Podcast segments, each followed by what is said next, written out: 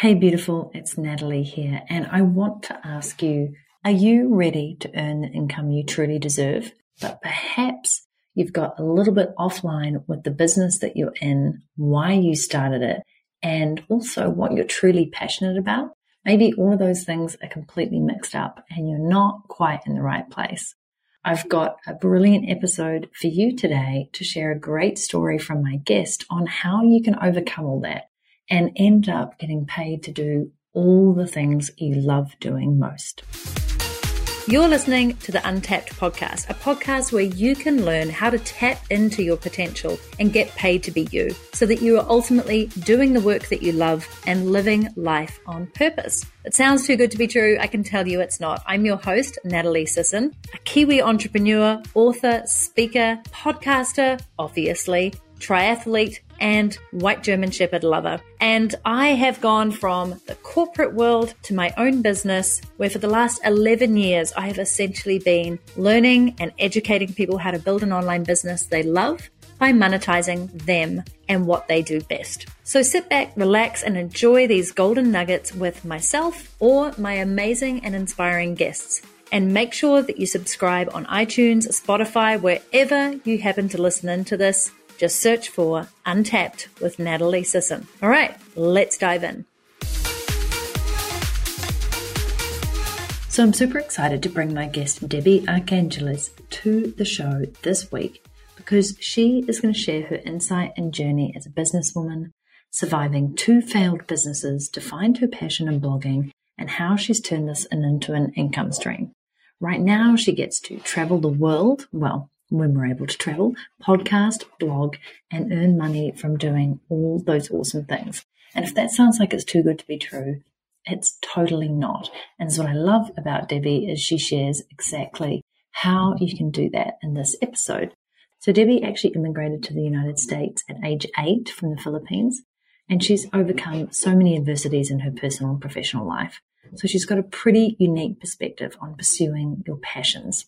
She's got a really cool podcast called The Offbeat Life, and she is basically setting out to inspire people looking for more in their life by sharing interviews with entrepreneurs, digital nomads, location-independent creatives, and business owners. It kind of feels like me about 3 or 4 years ago, so I really loved chatting to this super creative lady about how she has built a business she loves and multiple income streams from her passions. Sit back, relax, and enjoy. Welcome to Untapped, Debbie Arcangelis. Hey, Natalie. Hi. Thank you so much for having me here. You're so welcome. I sort of just like adding a little bit of Arcangelis to the end of your name there. But I would just love to get down to business today and talk about all the good things that I think a lot of people are experiencing right now that you can speak to. So we were having a little chat before I hit record, and I think it's super important right now with everything that's going on to actually find different ways to diversify your income streams and how you make money. This is a topic that I'm passionate about. I'm always talking about how do you tap into your potential, which is part of this podcast, and get paid to be you. But this is also something that you're really passionate about, so I think we can have a really great jam session. First off, do you just want to say a little bit about how you get paid to be you? This is kind of like my intro question these days, so people get a clear idea, and then we can go more into your story and what you actually do and who you serve. Yeah, absolutely. So again, like Natalie said, my name is Debbie Arcangelis, and I get paid to be a podcaster and content creator, which means I get paid to do photography, write things on my website for other people's website, and also as a podcaster. It sounds like a pretty beautiful life. You've taken your creative pursuits and monetized them, which I know is no easy feat. So thanks for making it so succinct. And I'd just love to know which of those things you started out with, because even just the art of content creation, for those people listening who I think struggle with it, it's a lot of work, right? Isn't it? It's a lot of consistently coming up with plans, strategizing on the content, understanding what your audience needs, then actually creating the content, delivering it, more fresh ideas, and obviously having all that content have a purpose, that it's either getting you more subscribers, more customers, more income. So do you just want to sort of share how you started out? Because I know the path has probably been just an interesting one. Well, my path has definitely been a roller coaster, and it's had a lot of twists and turns. So I actually started as a photographer, and I went to school for it, and I did photojournalism. And it took me all around the world to a lot of developing nations. And throughout my 20s, I did a lot of different jobs. I was a photo intern for magazines, for photographers. I even worked as a gallery manager in New York City. And my photography has allowed me to really see the world that many people would not see. So definitely not the tourist areas. Mm-hmm. And then after that, I became an art teacher to students. And then I became a therapist for young kids. Yeah. And then now I'm here as a content creator. That's so awesome. So over what span was your photography, gallery, teacher, therapist career? What, all these things that you pulled out of the bag and made happen? So honestly, throughout most of my life, even when I had full-time jobs, I had odd jobs as well. Mm-hmm. And I wasn't really a 9-to-5 type person. So when I was a photojournalist and photographer, I was also a gallery manager. And when I was doing that, I also started working with magazines and I was a photo editor. And so it all entwined within each other. And then once I left that business, then I became an art teacher. So it kind of all entwined together. I just pretty much pursued anything that really interested me. And it really allowed me to find and figure out what I wanted to do that eventually led me here. I started and failed 3 businesses before I have this one. So it's been a lot. Started and failed 3 businesses. That's awesome. Well, first off, I want to touch on the fact that you've always pursued things that you love rather than things that have been put in your way or have made you money, which is great. And it seems like you've been really successful in figuring out the combination of how do you work those either as businesses or freelance gigs or jobs. And it also sounds like you just love the hustle and the art of just creating and testing and experimenting. So good on you for trying and failing at 3 businesses. Do you want to share a little bit more about that? Because not so much not the reason why they failed, but the lesson that you learned from it. Because I feel a failure is never a failure if you learn from it and adapt, right? So what were they and what were the lessons learned? So the businesses that I had, there was one that I started purely because I thought it would be great because of money-wise, and obviously mm-hmm. that didn't work. Mm-hmm. And then the 2 were from passion. So what I really learned was you need passion and you need to create income from that passion. So when it's all about money and that's it, you're not going to last because it's going to die down. Your interest is not there, so it's not going to happen. But the 2 other business that I had, or actually one that I had that I was really passionate about, I was just focused on creating. It was all my passion. But I didn't really know how to make money from it, and that's why it failed. So I tell people this all the time. It's great to have passion, but you also need to make money from it. And it's great to go into something that you can make a lot of money, but you also need to have passion with that too. So combining the 2 has really been essential to me and my growth in my business right now. Yeah, absolutely. And that's kind of coming back to the sweet spot that I harp on about what you love doing, what you're good at, and what people pay you for. Because I've interviewed plenty of people on this podcast who were making really, really good money in a career or a business, but they just, as you said, didn't love it, didn't actually enjoy it.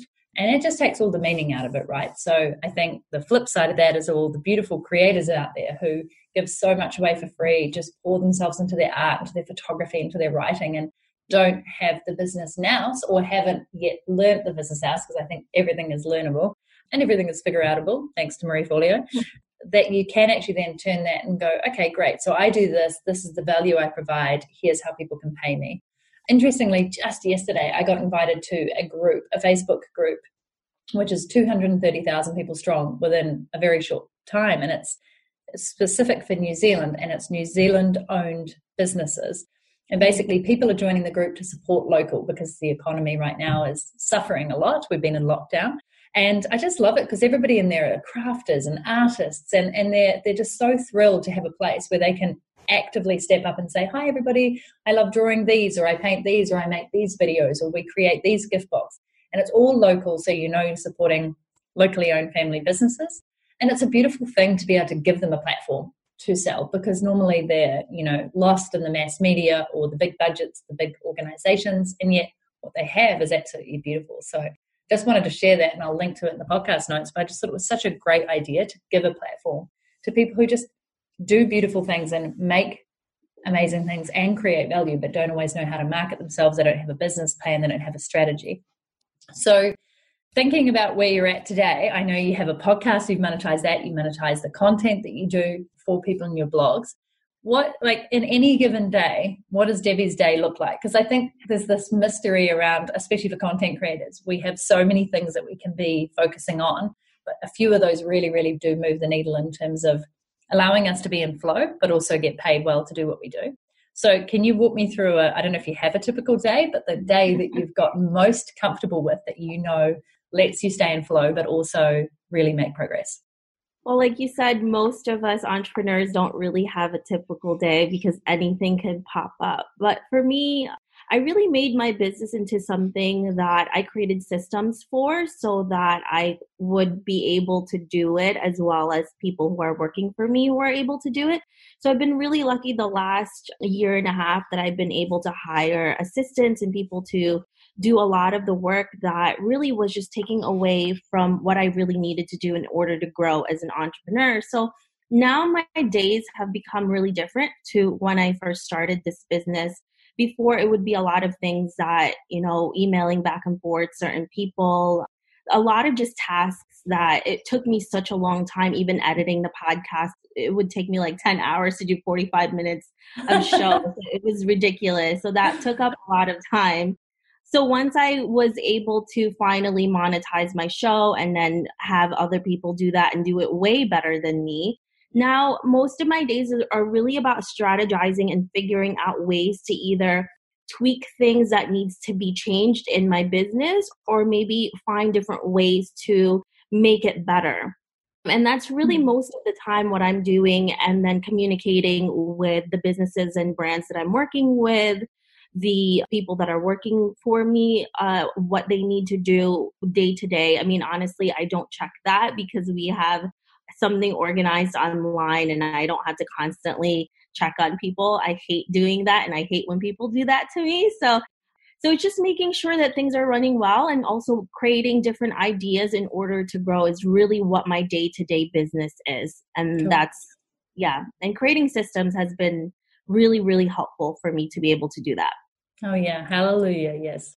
What did you start? I know you just mentioned some of the things there, like editing the podcast 10 hours a day, just a no-brainer to outsource, right? I got an editor in from the very get-go of my podcast because I just knew that would not be my happy place, listening to myself going, and editing that for hours. So I'm really glad you did that. But how did you start by choosing what you outsourced and what you systemized? Because I think this is also something that people who are listening are like, yeah, where do you start? I mean, I know exactly what I'd say to this, but I'm always curious, like, did you look at the things that were just, did you first of all, like track your time and then go, oh my gosh, I didn't realize this is taking me so long and it doesn't light me up. That's one. Or did you actually start to think about your business as a sort of an organization and go, I need somebody here, here, and here to plug the gaps of things that I either don't enjoy doing or can do, but don't want to be doing? What avenue did you take? Or did you take another one completely? So for me, it was definitely, first of all, what was taking me a lot of time to do, and creating systems so that it didn't take too long to do that. So a lot of what I did in the beginning was really figuring out, like I said. So when I say systems, it's just figuring out how to do it more efficiently.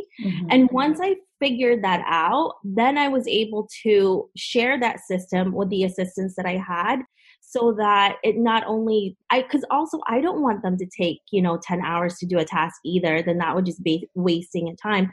One of the things that I always tell people when they are ready to hire is to make sure that you've done those tasks already, even if it's just for a short period of time, because for me, it's really helped because I know exactly what they need to do. And when I do hire people out, when I train them to do it, it's going to be super easy. And if they know how to do it better, that's great. But for the most part, a lot of people will need your advice on how to do those things. So, and also if they're not doing it the right way, you know exactly what's happening with your business. So I feel like that's really crucial in the beginning, unless you have an assistant who are hiring other people and they're doing that for you. So that's one crucial thing that I did, was really learning my business and then creating a system to even hire people to do that, figuring out what took a lot of time to do, figuring out things that really wasn't like, it really didn't need me to be there, you know, like that's scheduling things out on my social media would, you know, I don't need to do that. Anybody could do that. You know, I could hire a 12-year-old to do that. You know what I mean? So you need to think of yourself, like what your value is. Hiring somebody out for, you know, $15, $20 an hour. Are you at that level? Are you only amounted to $15, $20 an hour? Or because you're a CEO of your company, are you worth $500 to $1,000 an hour? So you have to think about that. Like if those jobs are $20 and under, or even $50 and under, you should not be doing that anymore at a certain point. So that's really what I looked at every single task. And that's how I was able to grow, because now I'm not bombarded by the little things anymore. It's so funny hearing you say that, because even after like 10 years experience, social media, I think because I started out with that as the platform that grew my business and blog into everything, it's something that I've held on to for so long. And it just, even listening to you, it's just a good reminder. Like I recently hired an online business manager and virtual assistant, and it's a huge, awesome step up because she's not just a virtual assistant. She actually manages and organizes. And I have really good systems and I have things to organize, calendar invites, etc. But social media is the one that I've always like have a love-hate relationship with now, because I've done it for so long and I enjoy it. And I love the live aspect and the turning up and being authentic and engaging. But you're right. It doesn't mean I need to be creating all the content and or scheduling everything, which I have moved away from, but it's definitely been one of those lessons that I've kept coming back to and keep reminding myself of. And I think it's just, I just wanted to bring it up because if anybody's listening and they're like, yeah, I do keep coming back to doing this thing and I just don't seem to outsource it successfully, I think it's a really good time to look at that and go, okay, no more. This is out and I'm not doing it, because I just love how you keep coming back to focusing on, you get to sit in strategy all day, not just strategy, but envisioning what's possible, creating the next thing, seeing how that aligns with your why. And that's just such an awesome place to be as a CEO. And it's how we all should be in basically every single day, coming from that place of what's working and how can we make it better and how can we grow. And you've got to give yourself that space to get to there. So that's awesome advice. Just really love how clear you are in explaining that. What else has helped you truly? So obviously the outsourcing, the critical outsourcing, looking at where your time has been. And then where do you decide to put your strategy in? Is it because it's super linked to a why or a mission that you have? Or have you just over the years gotten better at knowing the things that move the needle for you? It's really also figuring out what my audience needs, right? So a lot of the things that I do are, you know, for my social media, for my website, for my podcast, it's all about helping people get to the next level with remote work, with podcasting, all of those things. So a lot of times I am looking at what they're telling me, you know, what do they need? What are their questions? And every time I strategize, I look at those questions and I try to do something to answer them. So that's why we ended up starting a new website. That's why we ended up creating new digital products, because of these questions that people are asking. So the more I was able to take myself away from the tiny task, the more I was able to really focus on the needs and wants of the people who were following me, who are my audience. And that's really what has been super important to me. And honestly, to tell you, Natalie, sometimes I feel really bad because there's days where I don't work sometimes, and then things are still getting done. I'm like, what's wrong with me? I feel so guilty. But then you realize, because you create these strategies for yourself, you are able to like take a day off or two. I think I've even take like a week or two off and things are still getting done because of the systems that was created in place for my business.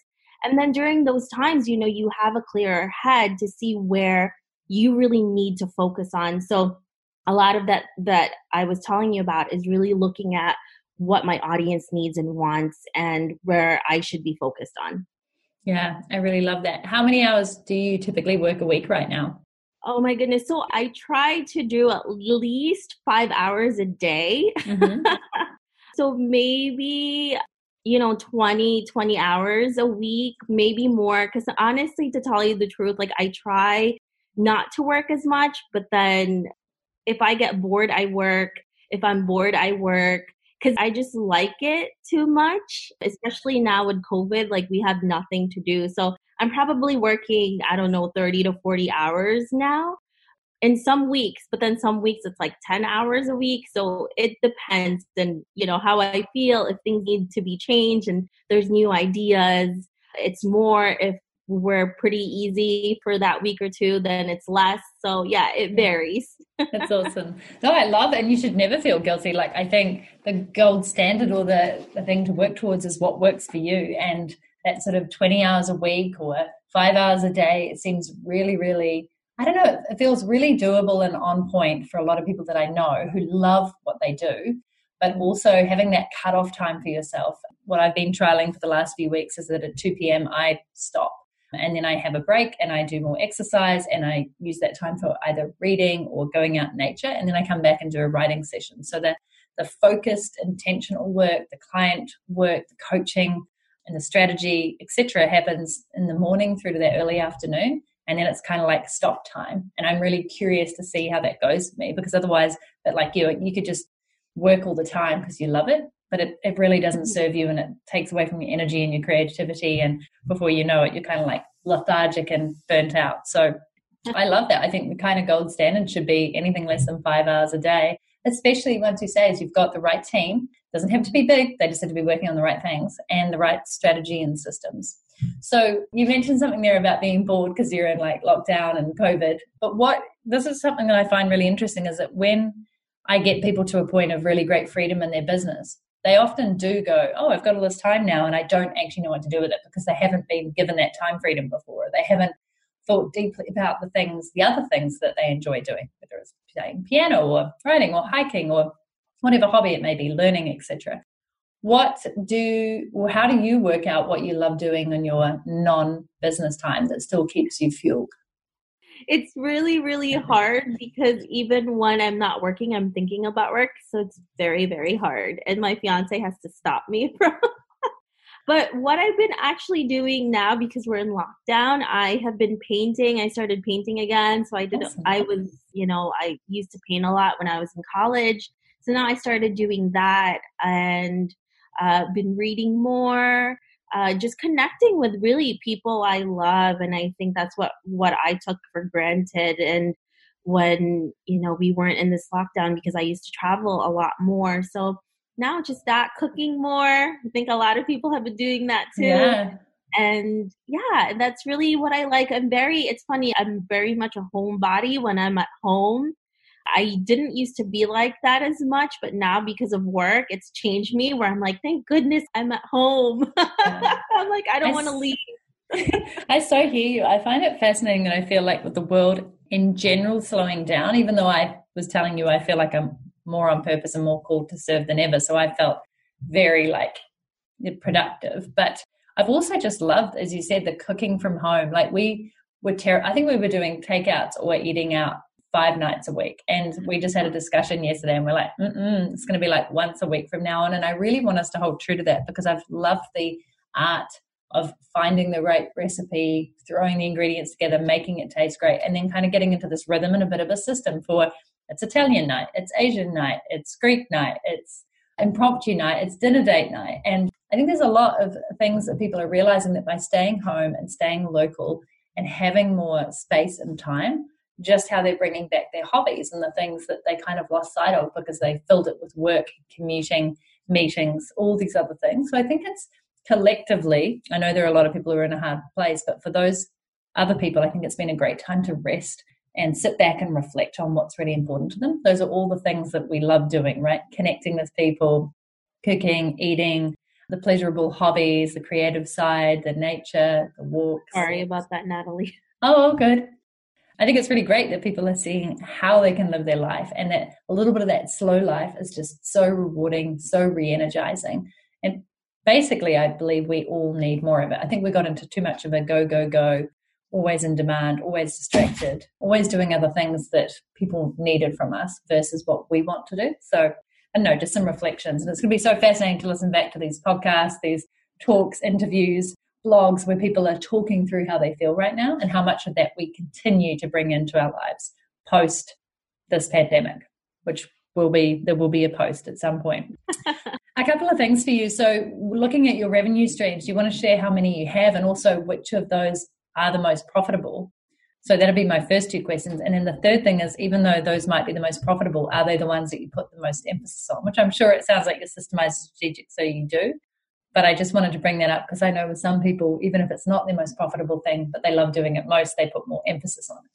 Yeah. So right now, 70% of my income is really coming from the brand sponsorships that I have been doing. And then the rest are through my digital products, a lot of things that I do, a virtual summits, things like that, speaking engagement. So those are the rest of them.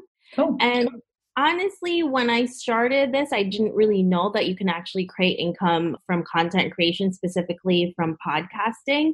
And yeah, it's really one of the things that podcasters want to do. That's like the main thing that they want to do is get sponsorships. And for me, that was the first thing that actually how I made income from this. And I knew that this was going to be more sustainable because I learned how to pitch well, negotiate well. And I think once you know that and you know how to do all of those things, it becomes a lot easier for you to really land these brand sponsorships and deals. So even though that is most of the income that I am creating, I am really strategizing with my team to be able to move on to this year and to the next and into the future to do more digital products and more digital things because, you know, I just want this to be more sustainable. And a lot of that too is just really making sure that we're also giving all of these different products for the people that really need it. And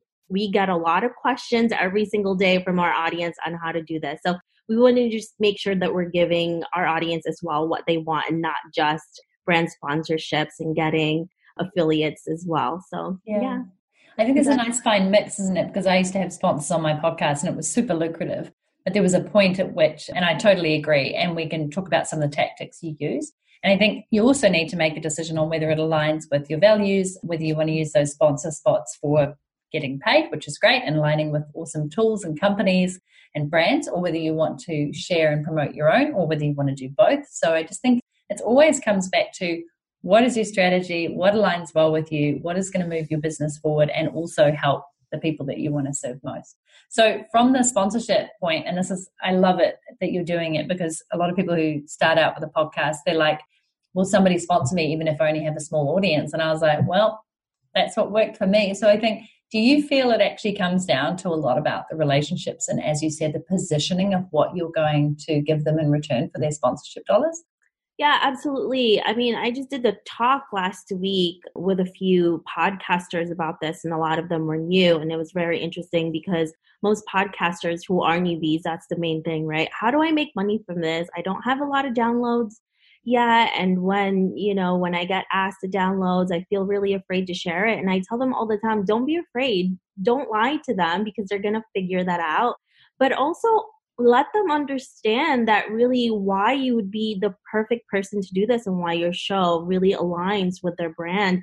And I think that's the most important thing, right? Even though you only have a small audience, but if this is the audience that they're trying to reach, then it's worth a lot of money because it's going to be able to give them something back. You know, your return of investment is going to be really great. So it was very interesting because one of the girls there, she was really listening. And within less than a week, she scored her first sponsor with all of the tips that I gave her. So that just shows you that you don't really need a lot of downloads or a ton of audience to make money. You just need to really learn who your audience is, what you're giving, and the perfect brand for you to collaborate with. And it takes research more than anything to be able to do that. Yeah, I love it. Do you mind sharing a couple of those tips here? So people who are listening in, maybe they have a podcast, maybe they have a blog and they're writing really consistent content. Maybe they have a video channel, because I feel like it applies to all of those podcasts for sure. It's become one of the key models, but I do think that you can get sponsorships for all sorts of things. Your summits. I know people who are monetizing the summits now with sponsorships rather than paying for the package after. I got sponsorship early on for an ebook that I put out because I was talking about tools that I loved. And then I hit up some of those tools and said, would you want to be a featured tool in this book? And they were like, sure. I think I got about $2,000 for putting this book together from those sponsors way back when that was a lot of money for me. And I think it just covered the cost of design, which I spent too much on that way back then. But yeah, I think it's about being creative and innovative in working with people to, you know, as you say, monetize you and your products and offerings, but also be of value to your audience who might actually want what those sponsors have, hopefully. So do you want to share just like a couple of tips before we wrap up on the people who are listening, some of Debbie's top tips on landing your perfect sponsor? Yeah, I mean, like I said, really it all comes down to learning your whys and learning who your audience is. If you don't know your audience, you're not going to land that sponsorship deal very easily, because that's one of the first things that you can really take with you to negotiate with those brands, right? Even if you don't have a lot of downloads, if your numbers are not that great, what the main thing you have are the people that are going to be listening, reading, and looking at all of your content. So once you get to know that, then you know exactly the type of brands that you need to pitch to. And another thing is, a lot of people are afraid to start reaching out. I tell people all the time, start pitching even when you first start, because this is a way for you to really practice and hone in your skills. So think about this as like an interview, right? When I did interviews back then, when I still had jobs, I would just apply to everything. And even if I wasn't even interested in the jobs, I would just go in just to practice my interview skills. So think about this too. Like, if you pitch, obviously don't pitch any brands that you absolutely hate and it's not, you know, I would say, look, research the brands that you think would align and make a list, get all of the emails that you need and just start pitching. So that means you're practicing your email pitch. You can practice your call pitching, your negotiation skills. So the more you do it, the better you're going to be. And there's really no secret to this, guys. It's just doing it over and over again and taking all the no's until you finally get that yes. And that's really how it goes. I feel like that's business, right? It's in many ways, it's testing and testing and testing until you start getting yeses and people going, hell yes, even. And I think the biggest thing is, as you just said, one, ask your audience. So put out a survey, even the simple question of what's your biggest challenge right now when it comes to X, and X being the thing that you can help them with. And then second, also think about what's in it for them, for the sponsors that you're reaching out to, because I think a lot of people, when they're pitching for anything, an interview, a media article, landing a sponsor, they're often like, hey, I've got this thing and it's awesome and it's over here and we do all this stuff. And it's not about, and this would benefit you because they're your ideal customers. They are, you know, they could be raving fans. They really need what you have. They're at this stage of their business, or they have this challenge or issue. So always think about what's in it for them. I think we often come with we have to build up the big story about us, but it's actually more important about how you align together. So I really like that advice. And do you just want to share like one brand that you've loved working with and that maybe you've gotten more recently? Yeah, just so people can sort of understand a little bit more about your model that you built. Yeah, absolutely. So I've worked with brands like Johnson & Johnson, Olympus, Hotel Tonight. I work right now. I have a really great company that I'm working with called Integra Global, where they do international insurance, travel insurance. So most of all of the brands that I usually work with has to align somewhat with my audience. So that's always super important to me, because obviously it has to be, like you said, it has to be a win-win for everybody. Yeah. And over at The Offbeat Life, like, you're really, really clear on your audience, what they're doing, which stage of their journey they're at. And I know with the Suitcase Entrepreneur, it was the same. I could reach out to like Global Nomads Insurance, and I could reach out to any of the travel brands or business brands that most aligned with digital nomads. And the same now, if I did have sponsorship on this podcast, I'd know exactly where my audience are at and what would really serve them.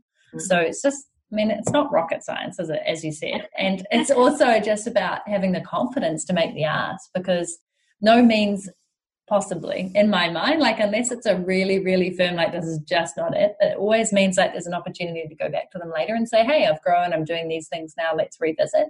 And I think people need to stop taking that so personally and realize that they're not rejecting you, they're just rejecting the opportunity you put in front for now because it wasn't quite right. So make it better, make it right, and go back, which is awesome. Yeah, very cool. And then you can earn 70% of your income, like Debbie does, from brand sponsorships, even though you're going to diversify a little bit more, just to have a bit more independence from that. But it's a great way to start as well and get that sort of immediate cash flow. And it does take time to build those relationships. But I know when I had my podcast sponsorship with HostGator, for example, they signed up for 2 years with a really amazing contract with them. It was super lucrative, paid for all my podcast costs and beyond. And it was just really nice to have a solid relationship with them where they really believed in the podcast and the audience. So be careful what you wish for and ask for.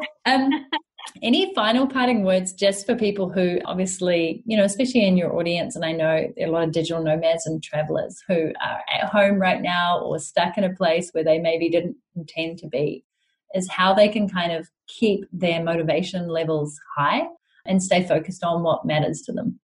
I think the most important thing right now is just be forgiving to yourself, whether you're feeling really motivated or you're not. I think either one of those is okay. And if you're not feeling motivated, I say this to myself all the time, just do two things every single day and you should be good. You know, things that you know will keep you going and you won't feel so bad that you didn't do anything, because sometimes that's going to make it feel even worse the next day when you feel really bad. So just do two things, or even one if two is not something that you can do.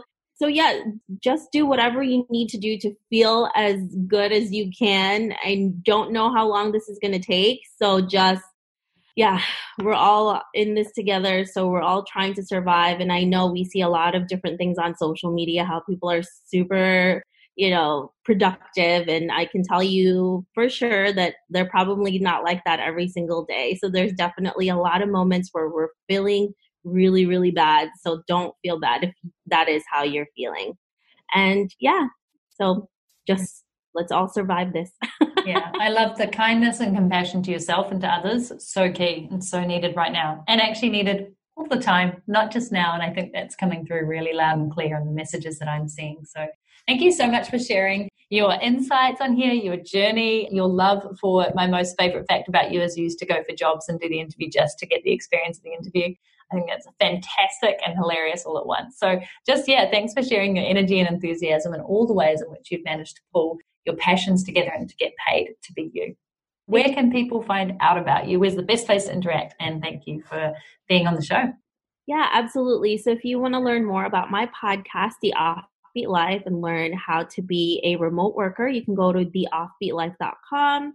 Same thing on my social media on Instagram. It's The Offbeat Life. And if you want to learn how to start a podcast, you can go to howtocreateapodcast.com. And you can also go to How to Create a Podcast on Instagram as well. Nice. That's a great domain name. Love it. Yeah, I know, right? So I really hope you enjoyed my chat with Debbie. I really did. It was super cool to just jam on all sorts of business strategies and tactics, and also look at all the ups and downs and the roller coaster ride that we've both had throughout our business career to end up actually doing the things that we truly love. And I think her story is such a unique one in that, you know, she totally lost track of her why. She got dispassionate about what she was doing, and she's turned all of that around to come through and figure out exactly what it is that she does want to do. And she's turned her hobbies into a profitable business, which is super cool. So I hope you enjoyed that. Please share some love with her on Instagram. And if you are looking to earn more revenue in your business, create a new revenue stream, then you have to come along to my live webinar that is pretty much happening the day that this podcast goes live. It's all about the 4 steps you need to take to launch your own online course. It's completely free. It's the first webinar I've done in ages. I am super excited with what I'm going to share with you. Just head across to nataliesisson.com/webinar to sign up. And in case you listen to this episode a little later and miss it, I'm sure there'll be something absolutely awesome on that page so that you can learn more about it.